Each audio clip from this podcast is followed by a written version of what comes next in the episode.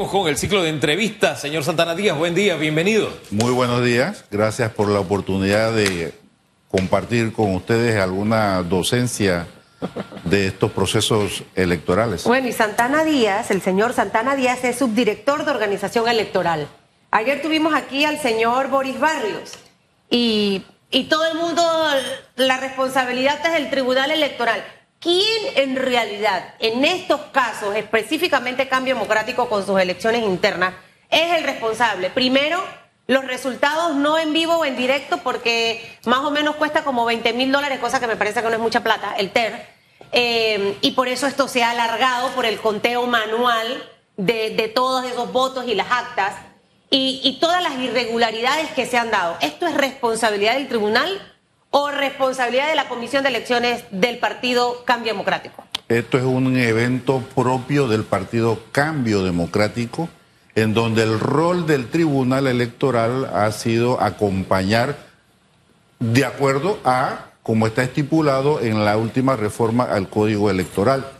Eh, lo que sucede es que, para entrar en, en, en, en enfoque del tema, en el pasado, el Tribunal Electoral tenía un papel más activo frente a los eventos internos de los partidos políticos. En la última reforma, muchos partidos en la Asamblea reclamaron autonomía, pidieron prácticamente que el tribunal sacara sus manos de sus procesos internos. Y en efecto, así, así se aprobó en la nueva legislación. Por ello es que este evento es un evento interno propio del Partido Cambio Democrático, organizado a través de la Comisión de Elecciones del partido. Fíjese que cuando esta reforma se dio, recuerdo el comentario que hice en ese momento. Yo decía en ese momento que en un ring tú necesitas un árbitro. Tú no puedes poner a un boxeador a que sea el árbitro y sea el boxeador también. Claro. Al final, en eso ha quedado esta elección. Hay, eh, hay, hay una parte que es juez y parte del conflicto. Ahora bien, el tema es, la enseñanza que nos ha dado esta elección de cambio democrático aplica para el resto de las elecciones que vienen en el camino antes de la gran elección del 5 de mayo del próximo año? No, no, no, fíjate. Vamos ahí, a diferenciar. Ahí, ha, hagamos una diferenciación. Bien. Por ejemplo, yo les puedo indicar a ustedes que eh, de cara a la celebración de las cuatro primarias que se tienen previstas, recordarán ustedes que la norma electoral nueva establece que los partidos políticos que tengan más de 100.000 adherentes deben celebrar una elección primaria para escoger su candidatura presidencial. En, esa, en esos eventos, en esas primarias, el Tribunal Electoral está disponiendo utilizar el, el, el, conocido TER, que es la transmisión de resultados extraoficiales. ¿Por qué no se usó, disculpe un alto ahí, por qué no se usó en esta de cambio democrático el TER? Y todavía estamos esperando eh, no saber se, los resultados. No se utilizó porque el partido no solicitó al Tribunal Electoral que lo apoyáramos con eso. Evidentemente, eh, al ser un evento muy interno de ellos. A ver. ¿Se estipula o no se estipula el, el, usar el TER en eventos internos como este? Se pudo, se pudo haber utilizado. Pero veamos un tema. El, el, domingo pasado había la elección fundamental y principal lo era la escogencia de los 1945 convencionales del partido, que son los 1945 que posteriormente se han de reunir en convención para esta, escoger mediante una elección secreta la nueva dirigencia del partido, si así lo dispone esa convención. Las elecciones de corregimiento, la elección para la Secretaría de la Mujer, la elección para la Secretaría de la Juventud son organismos netamente internos, es decir, no es un organismo eh, eh, eh, básicamente supervisado por el Tribunal Electoral. Ellos solicitaron que en esta elección para convencionales se les permitiera, se les apoyara para hacer estas tres elecciones adicionales y el tribunal accedió porque así lo permite la norma electoral Por también. eso es que hemos visto todo lo que ha ocurrido, porque se sumaron eh, tres eventos importantes claro. en uno, sin tener el TER eh, primero, y, y, y, siento que estas cosas nos deben de, de, llevar a la reflexión, porque viene el Partido Panameñista, viene luego el Partido Revolucionario Democrático con elecciones también internas eh, y procesos similares. O sea, lo importante que es, señor Santana, que yo creo que es importante aclarar a la ciudadanía, hasta dónde llegaba la competencia del Tribunal Electoral en lo que ocurrió el día domingo.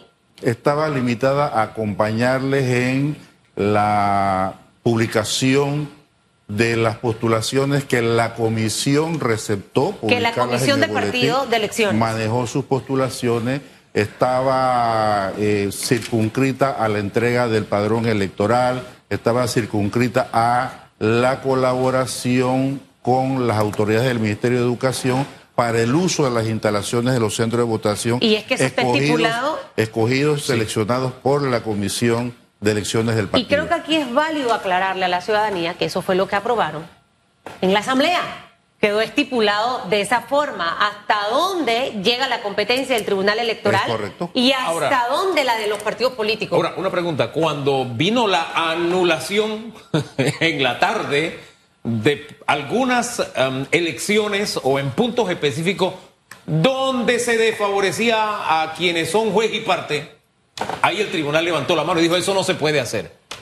Ha tenido que levantar la mano, ha estado más de cerca, sin que lo sepamos, en otras decisiones donde el tribunal, este de elección interna del cambio democrático, es juez y parte, o solamente en esa.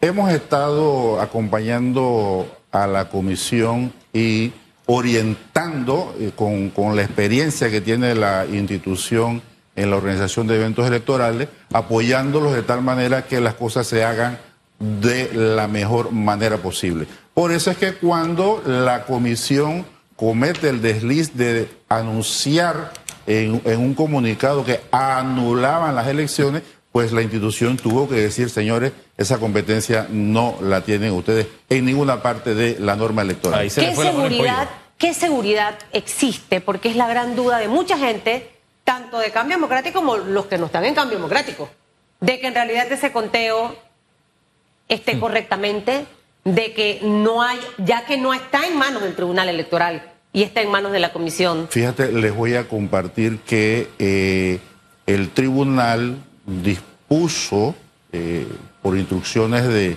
de los señores magistrados, que hiciéramos un esfuerzo adicional como organización electoral y generamos la, la, una aplicación para tener allí las actas emanadas de cada una de las votaciones de los cargos que estaban en juego y los sectores que compiten en este evento electoral, ambos sectores tienen acceso a esas actas. De tal manera de que los unos y los otros y la comisión o sea que todas las actas de, lo del domingo están ahí. Sabe perfectamente que la institución tiene en su custodia todas las actas que resultaron de la votación mesa por mesa. Con las firmas y todo lo demás. A, nivel nacional. Eso quiere decir que no pueden ser sujetas a manipulación las actas, que vamos a conocer el resultado eh, que reflejan las actas. Las actas no pueden ser alteradas de ninguna manera. ¿Cómo detectan si son alteradas? Porque el diputado, perdone, perdone que lo interrumpa, es que a mí me quedó esa duda, porque aquí el diputado Leandro Ávila tenía una iniciativa con el tema del eh, eh, el custodio de las actas. De, los votos, de la papeleta. De las papeletas, perdón. Este... Tema al cual el tribunal se opuso Ajá, claro, pero él nos planteaba algunas irregularidades que se dieron con las actas específicamente en algunos lugares. Entonces, eh, e, esa pregunta de que pueden ser alteradas, no pueden ser alteradas, podemos confiar en que las que están allí son las que son. Recuerda que, para, para hacer docencia, cuando la votación culmina a las 4 o 5 de la tarde, de acuerdo al, horario que el partido haya establecido en su evento interno. Eh, se, procede al escrutinio y luego se procede a la confección de las actas. Esas actas eh, se queda con ella, el presidente de la mesa queda con un acta original, un acta original va al tribunal electoral, otra acta original va a la comisión de elecciones del partido, de tal manera que Hombre, usted tendría que... Todo el mundo tiene actas originales. tendría que hacer un esfuerzo sobrehumano para intentar... Reemplazar alguna de esas actas. Eso es casi imposible.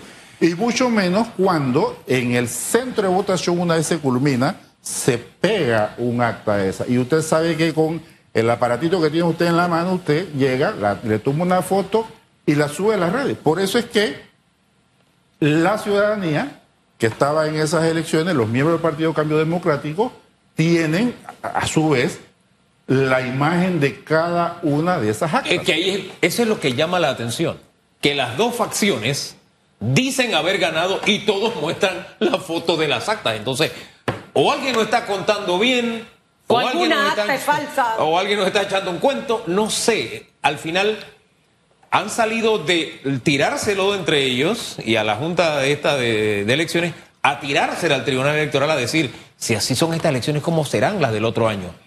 ¿Qué confianza o qué grado de confianza o cómo se sacudirá ese polvo que algunos están tratando de sembrar y esa duda que están tratando de sembrar de que este es el preludio de lo que serán las elecciones del otro año. Insistimos, insistimos Hugo, Susan, en la diferenciación de un evento eminentemente interno de un partido político y lo que es la logística de preparación a través del Plan General de Elecciones del Tribunal Electoral que se sigue desarrollando puntualmente de acuerdo a lo que se ha programado.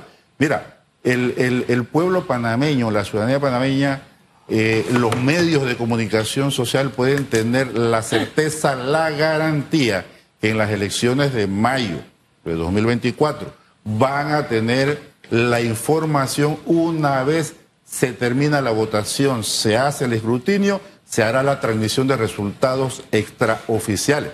Y hagamos una aclaración puntual. En efecto, la transmisión de resultados extraoficiales es eso, extraoficial. ¿Cuándo se va a saber eso? El resultado final se, se ha de saber a través de plasmar esos resultados en un acta de proclamación.